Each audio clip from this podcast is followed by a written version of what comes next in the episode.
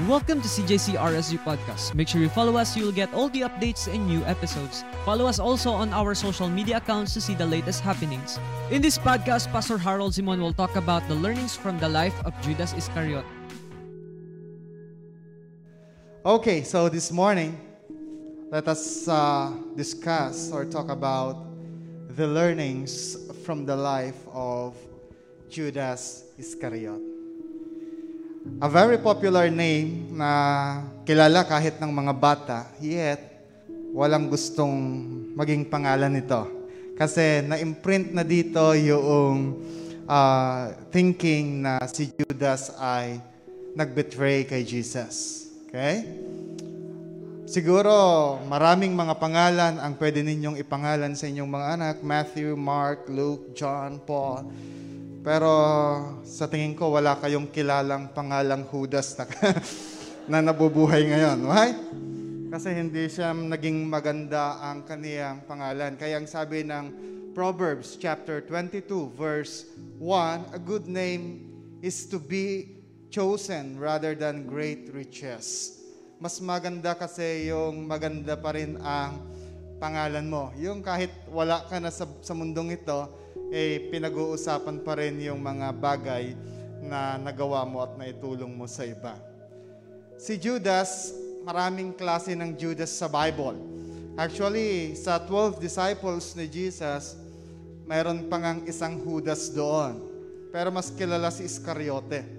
Okay, hindi niya surname yun, by the way.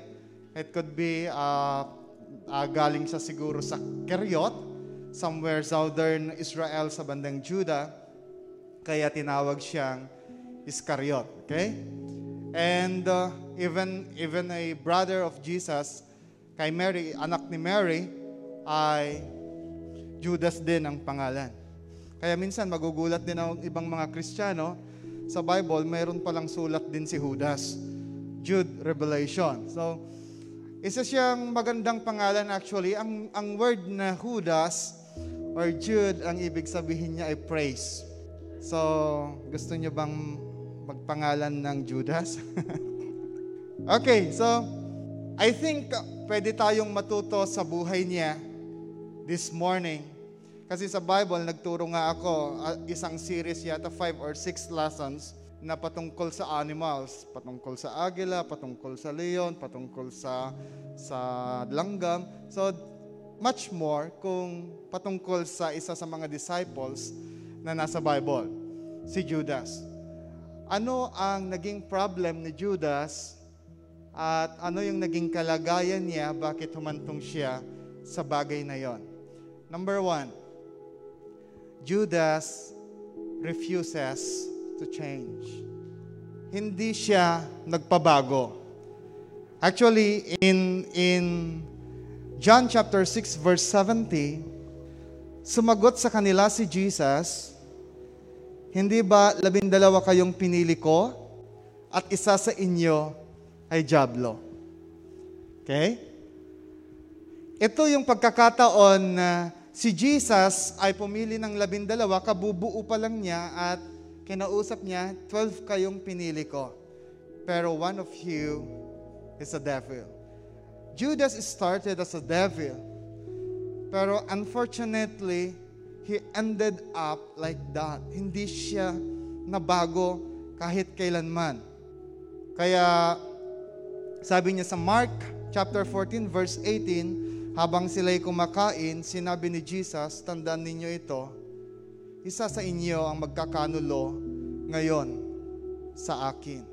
At alam ni Judas kung sino yon.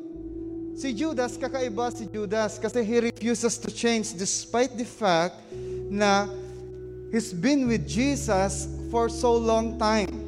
Pinili siya na maging 12. Meaning, na-witness niya yung mga miracles na ginagawa ni Jesus.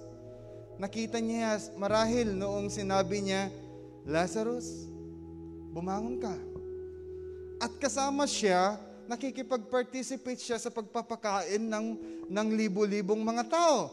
Marami siyang nakita ng mga miracles at marami po siyang narinig ng mga teachings from Jesus. He is so privileged Kasi itong taong ito, direct niyang napapakinggan ang mga salita ng Panginoon. At pwede siyang magtanong, Panginoon, ano bang ibig sabihin nito? Yet, kung i-evaluate po natin ang buhay ni Judas, hindi siya nagpabago hanggang sa pinakadulo. Christians may also be in the church, hears the word of God, and associate with the believers. Pero it's not a guarantee that all all uh, attenders of the church are truly changed, are truly born again. Kaya mahalaga yung sinabi niya sa Hebrews chapter 3 verse 15, if you hear God's word today, harden not your heart.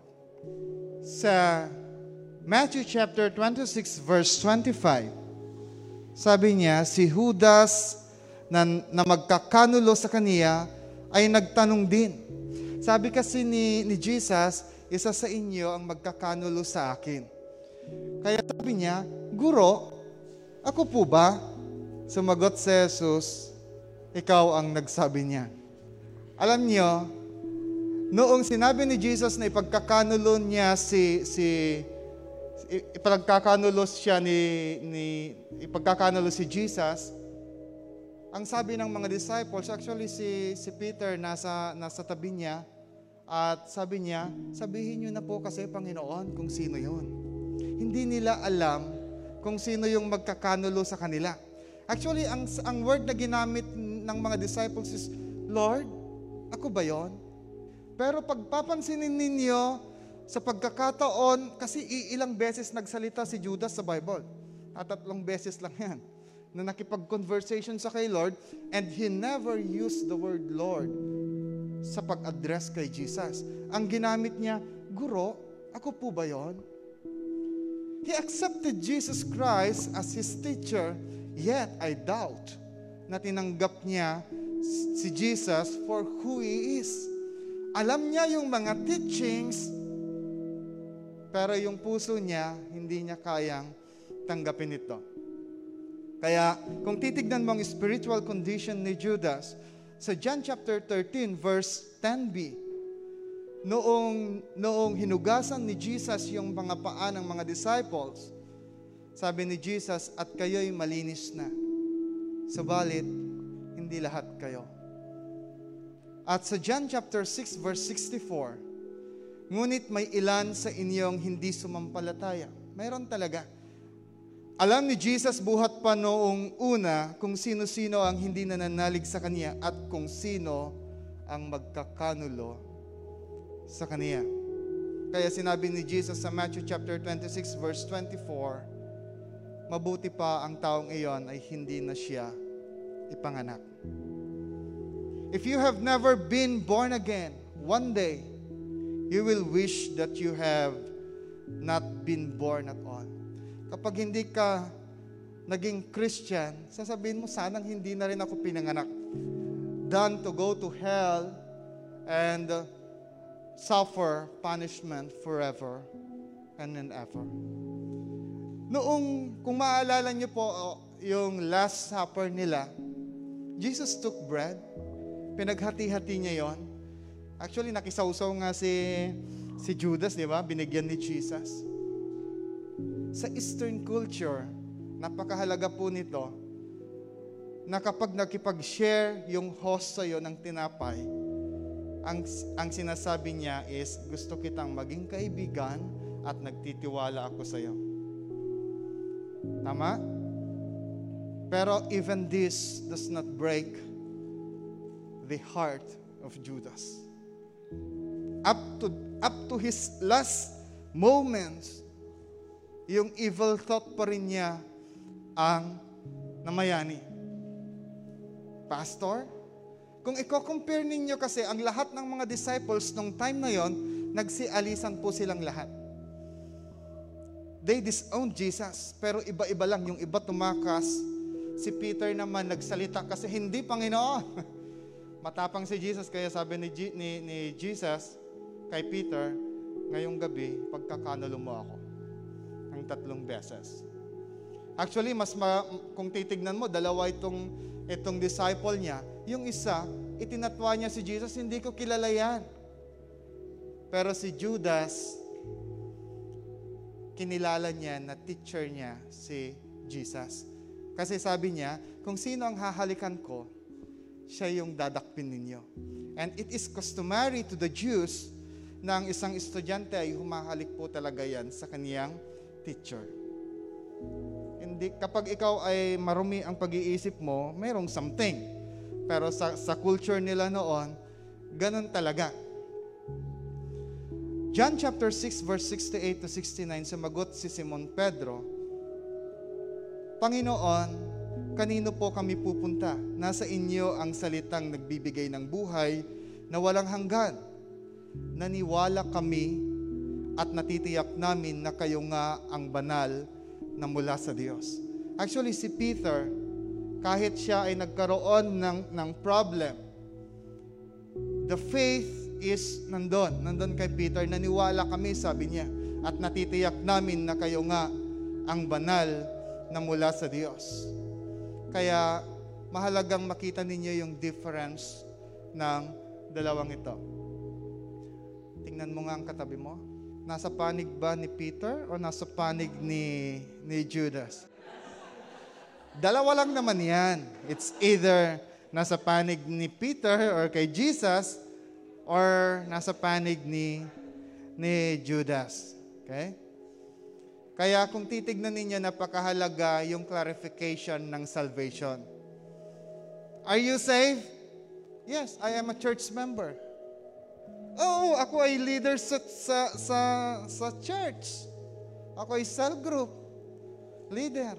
Ako po ay nagtutugtog sa church, ligtas po ako. May baptismal certificate ako, si JC ako. So, actually, tapos ko nga ang SOL, SOL Lord. So, hindi yun yung, yung criteria ng salvation. Ang criteria ng salvation is if you trust your life to Jesus. If you believe on His works, that He died for you para mapatawad ang inyong mga kasalanan. We are not judging Judas, by the way. Uh, pinag-aaralan natin ano ba yung naging problem niya. Number two, Judas is willing to give something but not everything.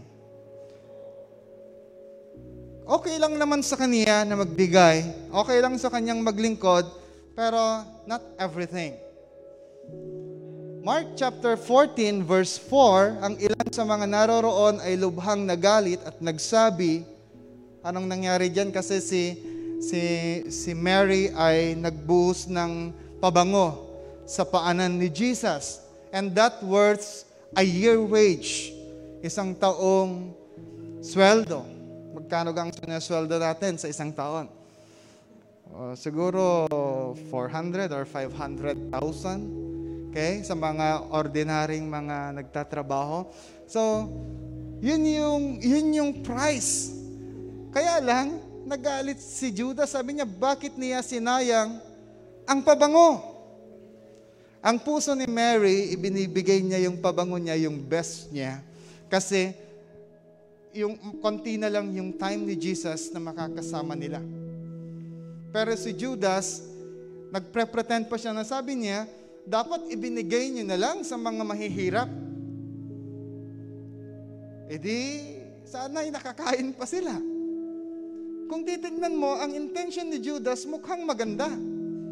Pero mamaya marireveal naman kung talagang sino siya. Actually, maganda naman yung bagay na yon. Kaya lang, mas kailangan talaga kasi ng tao yung bread of life, hindi yung temporary bread. Kaya kung babasahin ninyo in the previous verses, sabi ni Jesus, I am the bread of life. Hindi niya nag-gets ang, ang itinuturo ni Jesus dito. Kaya, kung titignan mo yung, yung commitment niya, ang tawag dito, partial commitment. Na mayroong limitations yung kaya niyang ibigay. Kaya, sometimes I wonder, how can you entrust your life at sinasabi mo, Lord, tumawag ka pang Lord, ikaw pala ang Lord ng buhay mo, no? How can you entrust your life to, to God and yung mga bagay na, na ganito ay hindi mo maipagkatiwala sa Kanya? Kaya sabi ng Mark chapter 8 verse 35, ang sino mang nagbibigay ng kaniyang buhay sa Panginoon ang magkakaroon nito. At ang sino mang mag-iingat o ayaw niyang maglingkod, ang siyang mawawalan ng bagay na ito. He is unwilling to give His everything. Number three, Judas is so greedy of money. Okay? Napaka-greedy niya. Sa John chapter 12 verse 6, ito yung reason kung bakit sinabi niya ibigay mo na lang sa mahihirap. Ito ang sinabi, ito ay sinabi hindi dahil siya ay nagmamalasakit sa dukha Kita ninyo, nare-reveal yung heart ng isang tao. We can serve God with the wrong intention.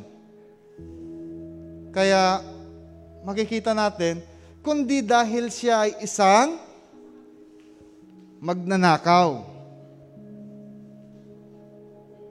Ang magnanakaw naman, hindi, hindi lang dahil na mahirap siya. Ang daming mayayaman nagnanakaw.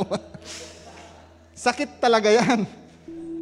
Yan ay epekto, bunga yan ng kasalanan. Yan ang dumadaloy sa isang tao. Siya talaga ay isang magnanakaw. Nasa kanya rin ang supot ng salapi at kinukupit niya ang inilalagay rito. Isipin niyo, kinukupit daw niya yung nakalagay doon. So kung titignan ninyo, ano yung, sino si Judas? He is a great hypocrite. Kapag sinabi ko mo kasing hypocrite, uh, ito ay may equivalent na English word na actor. Magaling siyang actor. Artista yan. Yan ang, yan ang Greek ng uh, hypocrite. Ibig sabihin, kapag kasama niya yung mga disciples, parang disciples din siya ni Jesus. Di ba? Kaya niyang mag-disguise ng sarili niya bilang mga tupa, bilang isang tupa. At isa pa sa makikita niyo, he is he has a good reputation. Hindi siya madaling ma-distinguish. Ano yan? Meron siyang good reputation. Bakit? Siya po ay treasurer na, sa, nasa kanya ang supot ng salapi eh. Treasurer siya ng church. Sa tingin ko, hindi naman siguro kayo pipili ng treasurer nyo na hindi mapagkakatiwalaan. So, nung pinili nila si, G, si Judas, maaring siguro katiwa-tiwala talaga ito.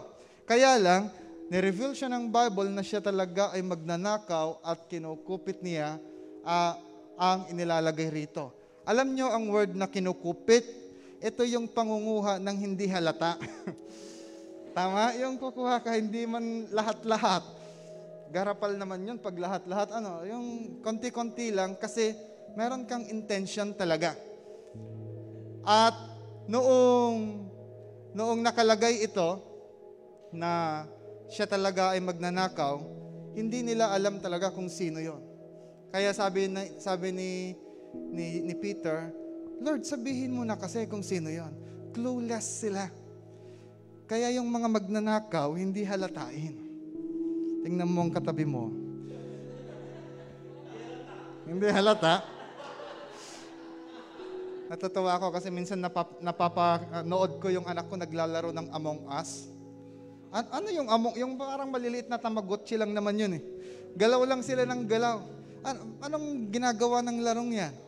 hinahanap daw nila yung impostor. Nagchat-chat-chat sila. Oh, hindi nila ma- ma- ma-detect kung sino si si impostor nung panahon na yon. Sa John chapter 13 verse 21, pagkasabi nito, si, si Jesus ay labis na nabagbag at nagpahayag sa kanila, tandaan ninyo, ipagkakanulo ako ng isa sa inyo. Verse 25, humilig ang alagad na ito sa dibdib ni Jesus at nagtanong,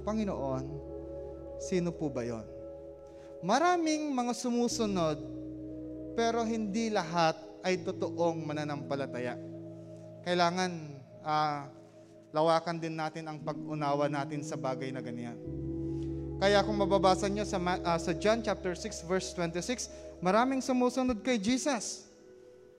Kaya lang, sabi ni Jesus, umuwi na kayo. Magugulat ka si Jesus ang nagtataboy sa mga tao. Bakit? Anong sabi niya? Sabi niya, totoo ang sinasabi kong ito, hinahanap ninyo ako. Hindi dahil sa mga himalang nakita ninyo, kundi dahil nakakain kayo ng tinapay at nabusog. May mga sumusunod kay Jesus dahil may benepisyo na nakukuha sa pagsunod sa Kanya. Nakakakupit siya eh. Pero iba talaga yung sumusunod na mayroong binagong buhay. Sa Matthew chapter 26 verse 15, unti-unti nating makikita, sabi niya, pumunta si Judas sa mga punong bayan at sabi niya, ano po ang ibibigay ninyo sa akin kung tutulungan ko kayong madakip si Jesus? Tanong niya. Nooy di, noong di binayaran nila si Judas ng tatlumpung pirasong pilak. When there is a heart problem, the mind cannot think clearly. We make bad decisions. Lagi nating tatandaan yon. Si Judas, katatapos lang niyang kumain nito ha.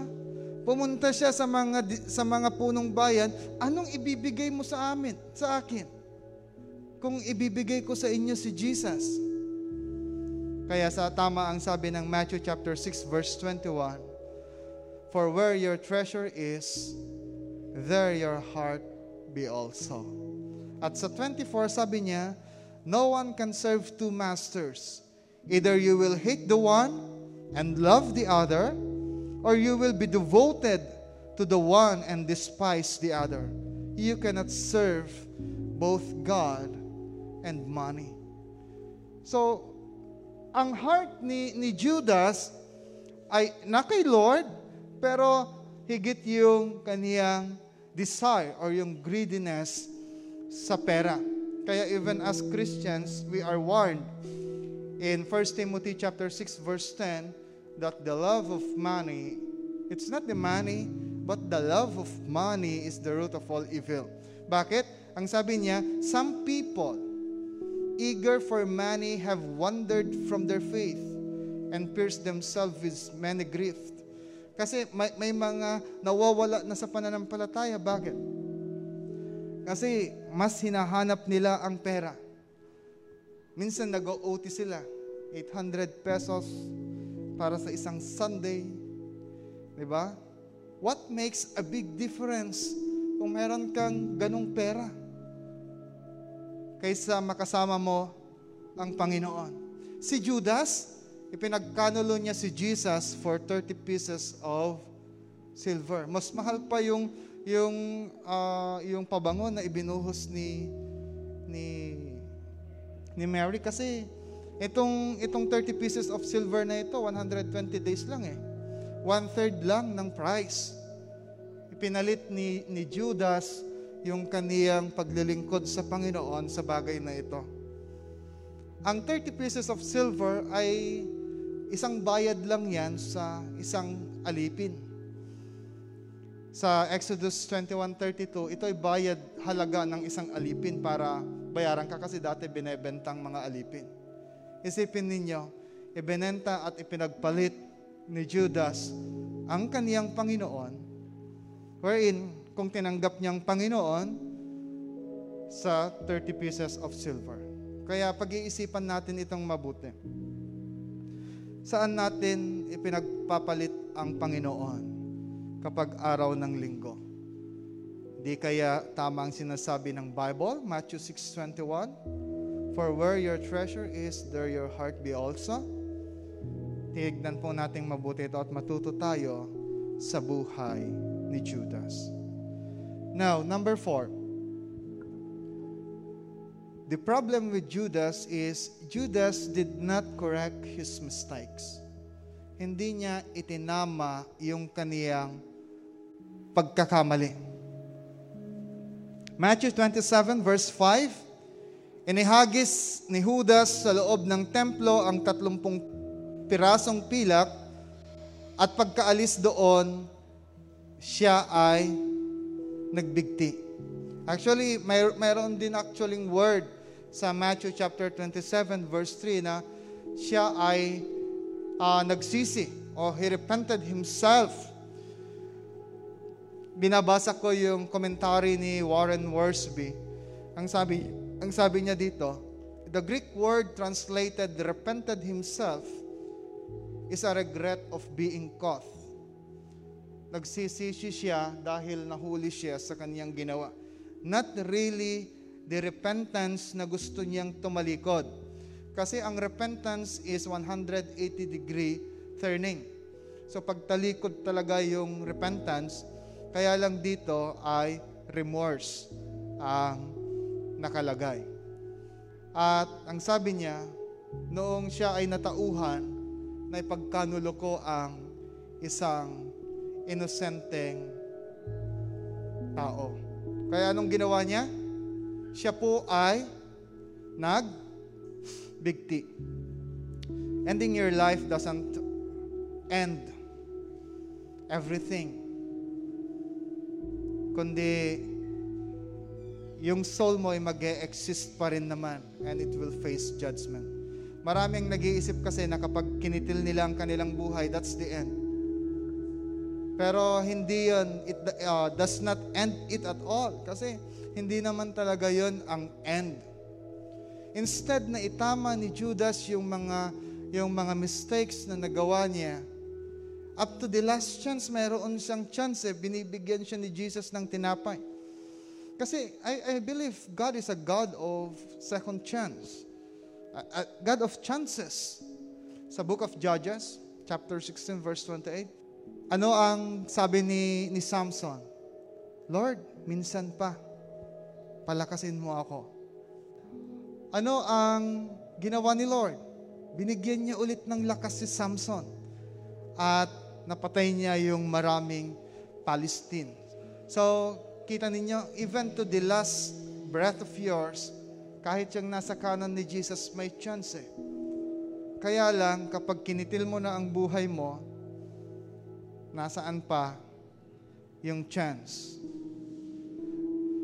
Si, si Peter po ay nagkamali din. Tama ba?